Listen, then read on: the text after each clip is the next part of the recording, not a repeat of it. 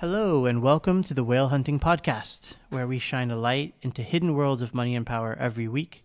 I'm Bradley Hope, and this week I'm joined by Heidi Blake, an investigative journalist at The New Yorker, and author, and now creator of a new podcast, The Runaway Princesses. Welcome, Heidi. Thank you so much for having me. It's great to be here. Maybe you could just start us off with a little background. I know you were a crack investigative reporter in the UK before you joined The New Yorker. Maybe you could just fill us in a little bit on your journalism background. Sure. So I uh, I started out in journalism at, at the Daily Telegraph, where I, I, joined the graduate training scheme, and then I kind of arrived at the newspaper right in the middle of this huge investigative story back in 2009, which was the MP's expenses scandal. Like the investigations team at the Telegraph had got hold of this huge tranche of. Um, of expenses claims by MPs in the UK, and were sifting through them and finding the most appalling and egregious abuses, kind of ranging from really outrageous fraud to petty claims for things like packets of crisps, or one MP had claimed for um, a duck house for the moat at his castle.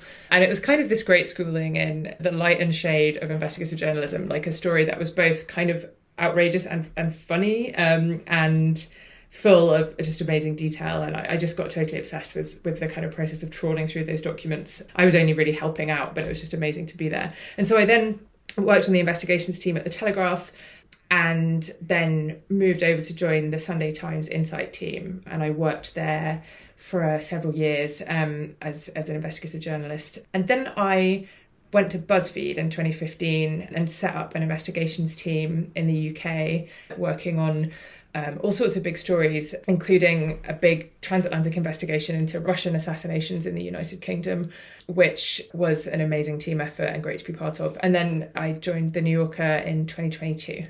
Excellent. And yeah, I think at this point, whenever a reporter has done so many different kinds of projects like that, they tend to kind of understand how it is they do things or kind of like what's the the secret weapon that you might have or even just the style. I mean, at, this point have you sort of figured that out, I guess? That is a great question. I think I'm I'm a huge nerd for documents. I think my happy place as a reporter is to get hold of a gigantic trove of files and then have that as a kind of backbone of a story to sift through and piece together what happened and who to talk to and kind of where the secrets are buried. Most of the the really big stories I've done have kind of started off with getting hold of a, a, great big trove of documents. And then, of course, from there, you go and you find people and you knock on doors and you talk to people and you unravel the, the kind of secrets at the heart of the story. But yeah, having that having that nose for a paper trail, I think, is probably the main thing. Um, let's talk a little bit more about the New Yorker article and the podcast. So, obviously, this is the story of this princess who tried to run away more than once and was, you know, I won't give away the end, but how did you come onto that story originally and, and what has that reporting process been like? I mean, is there some little insight you can give us into the kind of the origin of that story? Yeah, the, that story was an interesting one because I, I, first jotted down the name of, of Sheikh Mohammed bin Rashid Al Maktoum, who is the ruler of Dubai, um, about six years ago. And it was when I was still at uh, BuzzFeed News, and I was working on this investigation into Russian assassinations in the UK. And I was talking with a police source about times when his investigations had been curtailed for political reasons, because that was something that we were seeing a lot with these suspected Russian hits that investigations seemed to be being shut down because the government didn't really want to to know if the Russian state was carrying out um, hits on British soil. And this police detective told me this kind of thing was really rare, that kind of political meddling. Um, there was one case he'd experienced where he'd been investigating a Russian, a suspected Russian murder, and, and that case had been shut down. And the only other time he'd known anything like that happen was in this case involving the ruler of Dubai, Sheikh Mohammed. And so he told me this story, which was kind of tangential to the investigation I was I was working on at the time. But he told me that in around 2000, a sex worker had escaped from a huge mansion um, in Surrey, just outside London, which is owned by Sheikh Mohammed and she'd gone to the police and told them that she'd been held captive for several days in this property and repeatedly raped by a man who she said was a member of the Dubai royal family. And the police had then established that this property is owned by Sheikh Mohammed. And so the, the detective I was talk, talking to told me he'd set out to try and investigate this. But when he was on his way to, to try to start digging into it, he got a call from head office telling him to stand down and that this wasn't to be looked into any further and that the whole matter had been dealt with government to government, and in his words, the whole thing had been swept away. And so I was, I mean, that was really striking. It's so rare to hear a police officer actually saying, this is the moment when my investigation was squelched for political reasons. I was fascinated and, and horrified by it, but it was it wasn't germane to the the thing I was working on at the time. So I kind of just filed that away in my notebook. And then it was the following year that I heard that there was this this fresh story of another woman who'd run away from Sheikh Mohammed, and this time it was his own daughter. It was Sheikh Latifa who had attempted to escape Dubai by sea and then been violently captured and returned to Dubai by her father.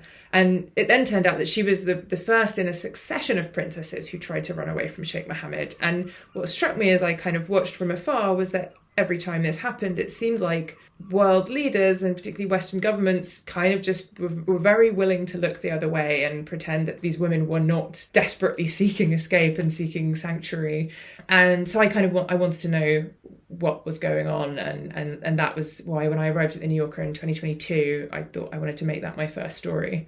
Yeah, it's such an amazing story. You know, obviously the the, the greatest praise you can receive as a magazine writer, I would imagine, is that I read it from the beginning to the end. You know, I didn't stop at any point. and also, that's what we're going for. I was also kind of familiar with the story, so it's one of those things where you're kind of familiar with what kind of bubbled up publicly, but what I realized was I had absolutely no idea about the story at all until I read it. Why do you think it is that governments are so willing to sweep things under the rug for somebody like that? I mean, wh- why is it so important to them? It just seems so outrageous to hear it like that from a police officer. You know, it kind of reminds you of like, on a much lesser degree, but the story of journalists who feel like they were censored, their stories were censored for some higher purpose. But you, you actually don't hear that so often, even though maybe in the in the public perception it happens all the time. I, I think these are the stories right, in a way right. that are the most important stories of all are the ones that get killed, and the most important crimes are the ones that get covered up. Right. Yeah, I totally agree. I imagine it's, it's similar for you as an investigative reporter that like the, the, the stories that really start to get your interest are the ones where you can see someone is trying to keep this under wraps, and as soon as there's a cover up, you really really want to get to the bottom of that because that that's where the biggest secrets are obviously are buried, um, and where the kind of the biggest vested interests, I guess, are at play. You know, this is a story about a man, Sheikh Mohammed, who is, in, in his own right, one of the world's richest people. He's the UK's biggest private landowner. He, he's the owner of the, the world's biggest thoroughbred horse racing team and as this huge figure in, in global horse racing, he'd earned a, a, valuable friendship with Queen Elizabeth, who was herself an enormous fan of the sport. And he gifted her a number of thoroughbred racehorses. He sat with her in the royal box at Ascot. He even rode with her at the head of the royal procession. He was very, very close with her. And actually, one of the things the detective who first told me about this case had said was that when he was told to stand down and stop investigating, he'd said, look, this has all been made to go away. It's been dealt with government to government, and Her Majesty's favourite sport will continue in this country. So there's this suggestion that you know that there's there's an effort there to try to to try to mollify somebody who is clearly connected at the highest levels of British society. I mean, I don't suggest for a moment that anyone at, at, at Surrey Police called the Queen and said, "Do you want us to make this go away, ma'am?" You know, I, I don't think she would have been involved in that decision making. But there's this kind of interesting culture of deference, I think, in British law enforcement, where potentially even the officers and you know at a higher level had kind of made that call themselves that this would have been what their superiors might have wanted. I mean, the, the suggestion was that this had come down following some discussions with government and there appeared at every turn in this story because you know this this then turned out to be the first in a whole sequence of events where women had tried to escape from Sheikh Mohammed and their stories had been ignored by law enforcement and by the, the authorities, including two royal women who had been kidnapped in broad daylight from British soil, kind of from right under the noses of the British police, and this this had been allowed to go ahead. Um, and it really seemed to be, you know, the more I spoke with officials in the Foreign Office, officials in law enforcement, a story of a, real unwillingness to antagonize somebody who is a, a, key British ally and a major investor in, in the British economy. You know, the, the one of the detectives I spoke to uh, said to me, "It's really galling that we allow." economic interests to ride roughshod over what's right. But basically, as long as if you're a rich and powerful enough person, you can break any law you like in this country and get away with it. Yeah, I think what's what's kind of crazy for me is that the actual economic loss. So let's say that somebody in the family was prosecuted and then they decided to punish the UK by selling all of their property and stopping business. It just seems kind of ridiculous. But also, I wonder, like, as a percentage of the economy, would it be meaningful? Would it be 0.00001% of the economy?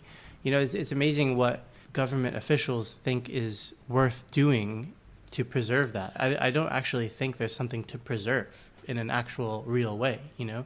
It's almost more I about totally... friendship or like connections between these people than it is about the actual economy, right? I, I do agree with you. I think you know I think a lot of it is a kind of reflexive unwillingness to, to rock the boat with Britain's allies, and that maybe it's not always that rational. Because I was d- determined to get to the bottom of this, and I, I kept talking to former government ministers, civil servants, senior police officers, people at kind of every level of this about what did you what were you worried about? What did you think was going to happen here if you really investigated this thoroughly, if you stood in the way of these women being kidnapped?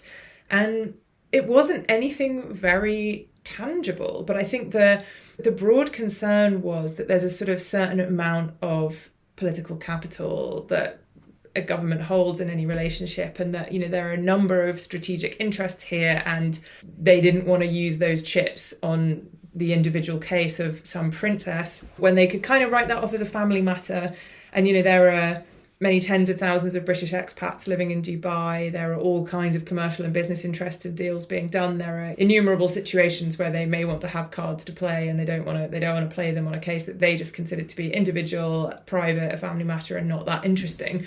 And that's one way of looking at this. I mean, it's similar to, to when I was investigating the suspected Russian assassinations. You know, there was a, a view among senior law enforcement officials and, and, and intelligence officials that I spoke to that, look, a lot of these guys have fallen foul of the Kremlin. They've played a risky game, they lost, and we're not going to risk British interests for these individual guys who actually, a lot of them are pretty unsavory characters anyway. I guess the point is that what's at stake here are, are really important principles of the rule of law and human rights and you know that, that if you start to say well it doesn't really matter and let's look away and let's make an exception in this case because there are bigger interests here that's a very slippery slope to a, to a very bad place yeah, exactly. And it's it's so weird too because I feel like if there was like a tech billionaire who did this, there would be no way for them to buy their way out of it. You know, if there was like a, a European head of state did this, I think it would just become a scandal and it would not get covered up. The same way, for some reason, there's this weird thing with like Middle Eastern royals or something. I don't know. Just, that's just my hunch, but I don't. Maybe I'm wrong. Maybe maybe everyone can buy their way out of trouble. You know. I think that there's something in that, and a lot of the yeah, a lot of the officials I spoke to were kind of uneasy about the fact that there seemed to be something particular that went on in in our, our dealings with Gulf royals, and I think that maybe some of that is that there's a kind of willingness to just write these problems off as being cultural differences and you know this is the way things are done in the middle east and we really ought not to to judge or to interfere. I think that's a patronizing and pejorative attitude, and it actually ignores the rights of women in these countries and sort of treats them as being lesser than the rights of women in in the West um, somehow. And actually, you have in in Princess Latifa and in her sister and in her aunt and in other royal women who tried to escape, strong women who are standing up for their rights, who are saying, "Listen to us, hear our voices, take us seriously." You know, Latifa, when she was captured aboard a yacht in, in international waters, was screaming that she wanted asylum and she didn't want to go back to Dubai. And those cries are ignored on the basis that these things can just be treated as as a private family matter because this is the Middle East and it's not our place to interfere. And I, I think that that's very wrong-headed.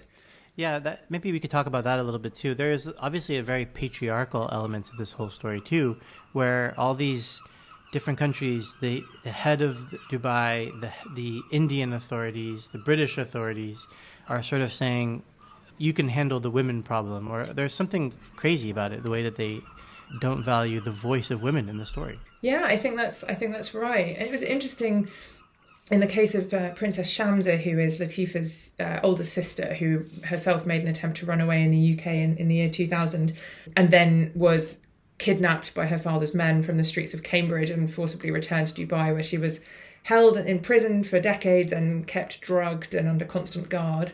And Shamsa made a number of very spirited efforts to report her own kidnap to the British police, risking her life to do so. And, and I spoke at length with the detective who picked up and investigated her case, which was ultimately shut down. And it was interesting to hear him kind of figuring out how to deal with this because he kept saying, you know, that he had daughters and that they could be in his words, stroppy and difficult. And you know, she was a she was in her late teens. She was eighteen or nineteen, and that, you know, this is a difficult time for families. And you could hear the sort of patriarchal tone, I guess, of those deliberations.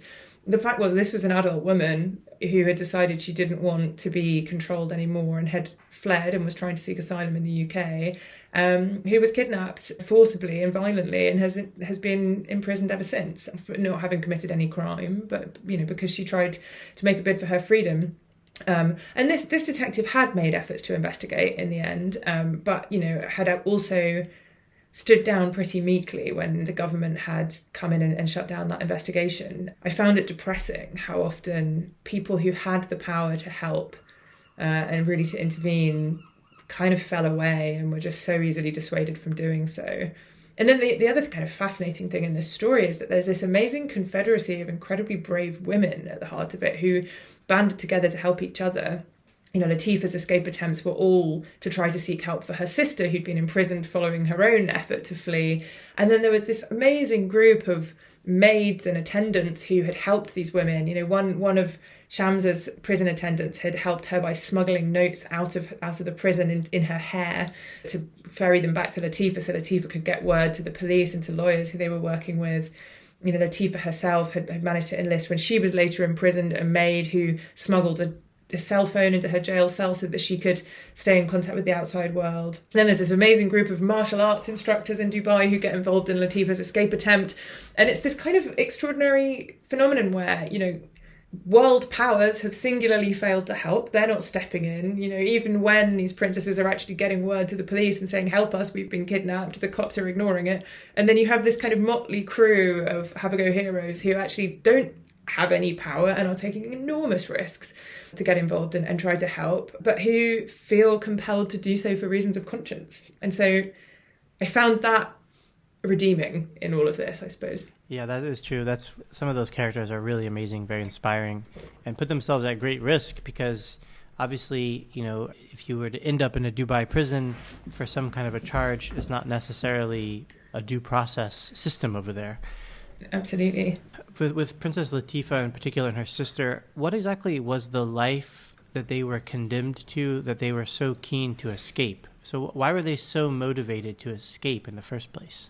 Well, as I as I went about reporting all of this, it wasn't possible to speak with them directly. But one of the amazing things about this story, and I, I mentioned, you know, kind of having this love of huge pile of documents, was I was able to get hold of and piece together just this amazing trove of Latifa's writings and some of Shamsa's as well letters, text messages, audio messages, video files, um, diaries that she'd shared with friends over the course of about a decade, and they really painted an extraordinarily detailed picture of the life that she was trying to escape, um, right back to childhood. And so Latifa was born to one of Sheikh Mohammed's six wives, but she and her brother had been removed from their natural mother at birth and given as gifts to Sheikh Mohammed's childless sister.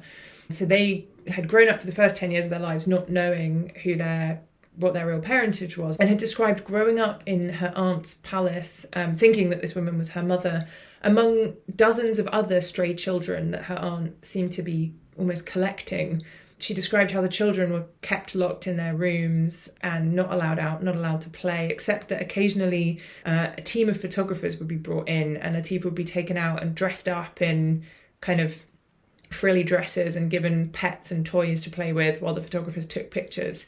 And then when the photo session was over, this would all be removed and she'd be sent back to her room and locked away again. And, you know, she talked about her aunt sometimes being cruel. There's an occasion where she described this woman breaking into the room where Latifa and other children were being held and beating them all so badly that their bodies were left covered in bruises and, and welts. And she she wrote really movingly of spending hours at the window just watching people going by outside and imagining flying a kite so big that it would carry her up into the sky. And so, right from an early age, you know, she's got these fantasies of escape. and flight and freedom. And then, as you know, she she ultimately discovered the truth. You know, this this woman was not really her mother, um, and that her mother was another woman who she had occasionally been allowed to visit, very rarely, uh, who she had believed was her aunt. And she discovered that Shamsa uh, her, was her older sister. And it was actually Shamsa who had gone and had argued for Latifa to be allowed to go home and rejoin her birth family. And so she did when she was 10 and became incredibly close with Shamsa. But as they got older and sort of matured towards womanhood, their lives became more and more constrained. And Shamsa particularly began to to clash with their father, with Sheikh Mohammed, over his unwillingness to allow them to study or to drive, and you know the, the requirement that they wear the abaya and cover themselves. That's when things started to sort of really turn very, very sour. Um, Latifa describes an occasion when Sheikh Mohammed repeatedly punched Shamsa in the head for interrupting him. Um, Shamsa wrote to family members that she was feeling so trapped that she was contemplating suicide. And that was the point at which she decided that rather than kill herself, that she would attempt to escape. So that was when Shamsa first tried to flee on this trip to England. And that was where it all began, really, because it was Shamsa's escape attempt and then her capture and imprisonment under sedation in, in the palace that then led Latifa to repeatedly try to escape herself in order to try to get help for her. It's really also just such a painful reality about this family because obviously Dubai presents itself as this modern metropolis with women having a much better share of rights than in other countries in the Middle East, for example. But it sounds like in the actual royal household, they just didn't want women to do to be anything other than what they wanted them to be. Yeah, and it's a, it's a kind of paradox because Sheikh Mohammed really presents himself as a champion of women's rights. You know, he he talks about women as being the soul and spirit of Dubai, and he talks about you know wanting to remove all the hurdles that women face in society, and he's sort of positioned himself as a as a really progressive leader on women's rights in the region. But actually, the reality for the women in his family is very different. And even though publicly royal women are sort of paraded and you know as as kind of emblems of Sheikh Mohammed's efforts to promote women's rights in in lots of ways publicly actually behind the scenes their lives are very very constrained and so it's this kind of odd dual position that they occupy when i talked to experts about that they sort of described it to me one, one, in particular described it to me as a kind of performative patriarchy that if you're an absolute ruler like Sheikh Mohammed, you need to demonstrate to your people that you maintain total control over your subjects and therefore over your particularly female relatives. And so acts of public disobedience by women in your family have to be swiftly crushed. And even though you know that then puts him in a difficult position you would think with his western allies these kind of very draconian acts towards adult women you would think might be viewed unfavorably actually as it transpires he's he's really been able to get away with it to a quite extraordinary extent on the world stage i mean it also even though this is kind of abstract it really reveals a deep weakness in that kind of government this sort of absolute monarchy where there's this unaccountable person at the top, and that's why injustices can happen because ultimately there is no rule of law. There's just the rule of the sheikh, and you know I think that really goes to the heart of of a kind of fragility of this style of government. I think I think you're right, and I think because of this precarious illusion of absolute power, that's why these acts of disobedience have to be so decisively crushed um, because they are a real political threat. Yeah. Well, one of the other kind of twists of the story is that um, L- Latifa has stopped sending those messages now to her friends. That must have been kind of a finale of your of your piece. It, it must have been a, a difficult thing to process as well. I mean, I'm sure you can understand to some extent, but could you just explain a little bit more about how you sort of feel about the story now, looking back on it, you know, having written the story and now now putting the podcast out? Yeah, absolutely. I mean, it's. I, guess you know I, I started looking into this after Latifa had stopped communicating with her supporters, and and I'd followed the story, you know, as many of us had, kind of from afar. We'd we'd read about the fact that Princess Latifa had been captured, and then there was a, there was a moment where her supporters released videos of her from inside her prison villa, saying that she was being held hostage, and then there was this kind of odd resolution where suddenly a bunch of photos of Latifa appeared on social media and statements were released in her name saying that she was free and living exactly as she wanted and that she no longer wanted anybody to campaign for her.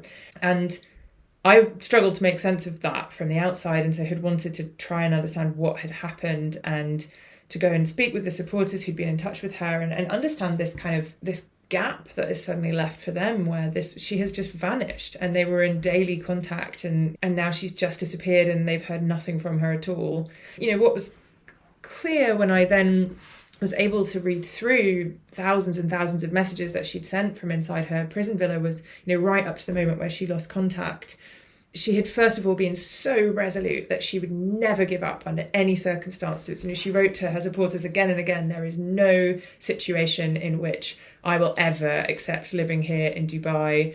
It, for me, it's death or freedom, nothing in between. You know, she was absolutely dauntless about that. But then after years of imprisonment, really suffering awfully at the hands of her father's guards, who were inflicting all kinds of psychological techniques to try to break her down. You saw that resolve gradually crumbling away, and you saw her begin to contemplate that maybe she would have to make some arrangement with her father, that she just couldn't bear to stay in prison any longer. She felt she was dying a very slow death by suffocation, was something she wrote. And she would then oscillate between saying maybe that she just needed to give up and, and then saying, I no, I, I never will, I absolutely refuse to surrender. And so it was sort of clear to me that ultimately Latifa's willpower had just given way. You know, she'd been placed under such extraordinary duress for so many years, and it, you know this this escape had been decades in the planning. I mean, the spirit it must have taken against all of the odds to plan something like that and to pull something like that off. And then ultimately to be captured and to be dragged back and to realize that wherever you are in the world even in international waters on a US flagged boat as she was that your father's men can just come and drag you away and no one will help you. No one's coming to get you. I think ultimately she just couldn't do it anymore. And so it was an interesting challenge for me because you know I, I sort of wasn't able to speak with her directly and had to kind of take a view on the fact that these statements were being released ostensibly in her name, saying that she didn't want any advocacy on her behalf anymore. But ultimately, I felt, you know, I had a decade's worth of correspondence where her intentions were very clear. She wanted the world to know what had happened to her, and it felt like there was a sort of obligation to that person to carry through what she had wanted, which was for the world to understand her story and understand the suffering that had been inflicted upon her. You know, she wrote she would not allow decades of dehumanization and torture that she'd suffered to be wiped away. And so I think that being able to write about her story and now to to make this podcast where we've been able to use so many of the extraordinary audio recordings that Latifa made during her escape and then inside prison where she just talks so movingly about her experience is a testament to the spirit of this woman who tried so hard to secure freedom for herself and her sister.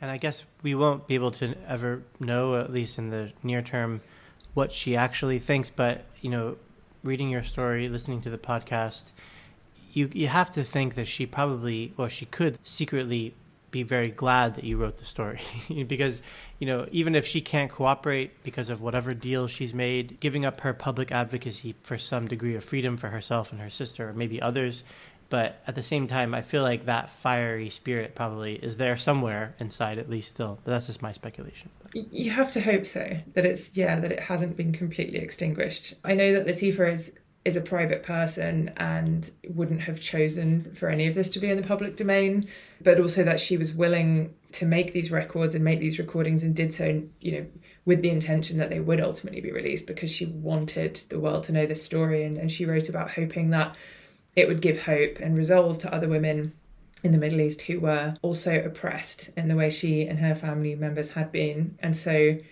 I hope that, yeah, as you say, that there's a part of her that is glad that her story is out there. there there's no doubt that um, you have a, you know, a sort of document mentality, you know, to your projects to kind of give yourself a foothold onto a story and to find all the details. But I think one of the reading the story, one of the things that really st- stood out to me was your ability to get things on the record And that is such a difficult thing with a story like this because people fear retaliation, legal risk, even per- perhaps their personal security risk. When I saw that you had named those drivers on the record, among others, I was so impressed. Could you talk a little bit about that process? That's kind of the craft, a little bit of, of journalism, but I think people would really be interested in that. I mean, I was also kind of astonished and, and impressed that the drivers were prepared to talk with me as openly as they did about what they'd been a kind of a party to. Um, so these are drivers who I kind of tracked down when I was trying to dig more into this allegation that had been made to me by the police detective I mentioned earlier, um, who who talked about a sex worker having escaped um, Sheikh Mohammed's mansion and having gone to the police to say that she'd been abused and, and raped. She had told the police that she'd been taken there, picked up in London, and taken there by a chauffeur originally. And so I wondered, were there other chauffeurs who you know had witnessed similar things, who'd, be, who'd been part of similar things? And so I started reaching out to former drivers who'd worked for the company Sheikh Mohammed uses to employ domestic staff in the UK. And the first one I got hold of had worked for Sheikh Mohammed for 17 years, a guy called Juro Sinabad. And when I spoke to him on the phone, before I'd even had a chance to ask him about this, you know, I just was, I just sort of said, what was it like working for Sheikh Mohammed? And he just, it just all came tumbling out. And he started talking about how he had to bring carloads of women night after night from the Carlton Tower Hotel in London, which is owned by Sheikh Mohammed, back to his various residences in the UK for the use of, of him and his entourage.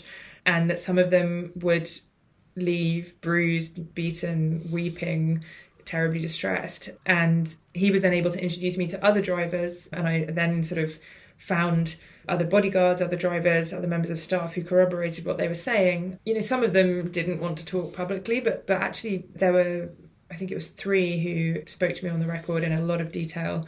And I think that's incredibly brave. And it was kind of really fascinating to sit with these men who had given decades of their lives to working for this very, very rich and powerful person. And who were all older guys now, um, kind of sitting with them in pubs and cafes as they grappled with what they'd done and what they'd seen and the moral implications of it. And I think it was painful for them. One or two of them didn't particularly see what was wrong with it. Um, but there were, you know, several of these guys were really struggling with their consciences and really wanted to speak about this because I think there was a sense of sort of absolution about it, perhaps talking about it and, and getting it off their chests. Yeah, I think that makes a lot of sense. There is this kind of wonderful thing that happens in journalism sometimes. A lot of it is struggle and frustration, but every now and then you call someone and they say to you, I've been waiting for you to call. You know, I've, I've just yeah. been waiting for you to call. I didn't know who was going to call, but I knew someday somebody was going to call and ask this question. And I've been waiting for that moment. Yeah, exactly. That's always such a such a jackpot. Hard to find those people for sure. But that definitely seemed to be the case with these drivers. That they these were ordinary guys, low paid guys, fathers, grandfathers, kind of decent people who'd been sucked into something very sinister and also who'd been somewhat dazzled by you know the glitz and the wealth i remember sitting in a pub with a couple of them and them talking about you know sheikh mohammed's a he's a nice guy right like he'd you know they called him sheikh mo um, and they talked about he'd always remember your name and he'd always smile at you and you know a couple of them were saying that he'd invite you in after he'd finished his meal and they were allowed to eat the leftovers of the royal dinner. So they'd been somewhat bedazzled by that. And then you could see them almost like the scales falling from their eyes as they were talking about it. And, and Juro, who was there, said, No, we're not children to be fooled by this. This is all to cover the nasty part of the character. Look, look what, look at these women, look at these girls, look what they did to them. And you could just see them kind of grappling with that you know, I think we will. It's, it's no big secret that wealth and power has this extraordinary gravitational pull, and, and being in its orbit kind of makes people cross boundaries and do things that they would not do in their own lives. And and then at the end of it all, they these guys are no longer working there. They're all retired on very low pensions, and they're wondering, what the hell was I part of? You know, and and those are the people I think who start to be ready to talk. Yeah, that makes a lot of sense. Last question for you. You know, sometimes when you write a story, people come out of the woodwork, people saying, "Oh, why didn't you call me?" You know, for the story. Have you had a kind of influx of tips? And did you get a sense that this is a much bigger problem than you had maybe initially thought from the original story? Yeah, there certainly are other other tips and other sources who who I'm aware of who've come forward, and I think there are dimensions of this story that that are sort of somewhat unexplored, and that there's more work to be done. And I do think the problem of the abuse of women who are trafficked for sex into the Gulf is is a major problem and something that I'm certainly um, very aware of and very interested in. And if anyone is listening to this and has any knowledge of that, I would love to hear from you because I think it's a big unexplored story. And what's your email address, Heidi, so they can contact you? It is Heidi underscore Blake at newyorker.com. Well, thank you so much for joining us, and we're excited to listen to the rest of the podcast, and maybe there's more to come in the future. Thank you so much for having me. It's been a real pleasure chatting. That's it for this week. Thanks to Heidi for joining us. You can listen to The Runaway Princesses in your favorite podcast app, where there are new episodes coming soon. The best way to stay up to date with whale hunting is to hit follow wherever you listen to podcasts, and you can also subscribe to the Whale Hunting newsletter for updates on the shadowy lives of the powerful and ultra wealthy at whalehunting.projectbrazen.com. Thanks for listening. We'll be back next week for more.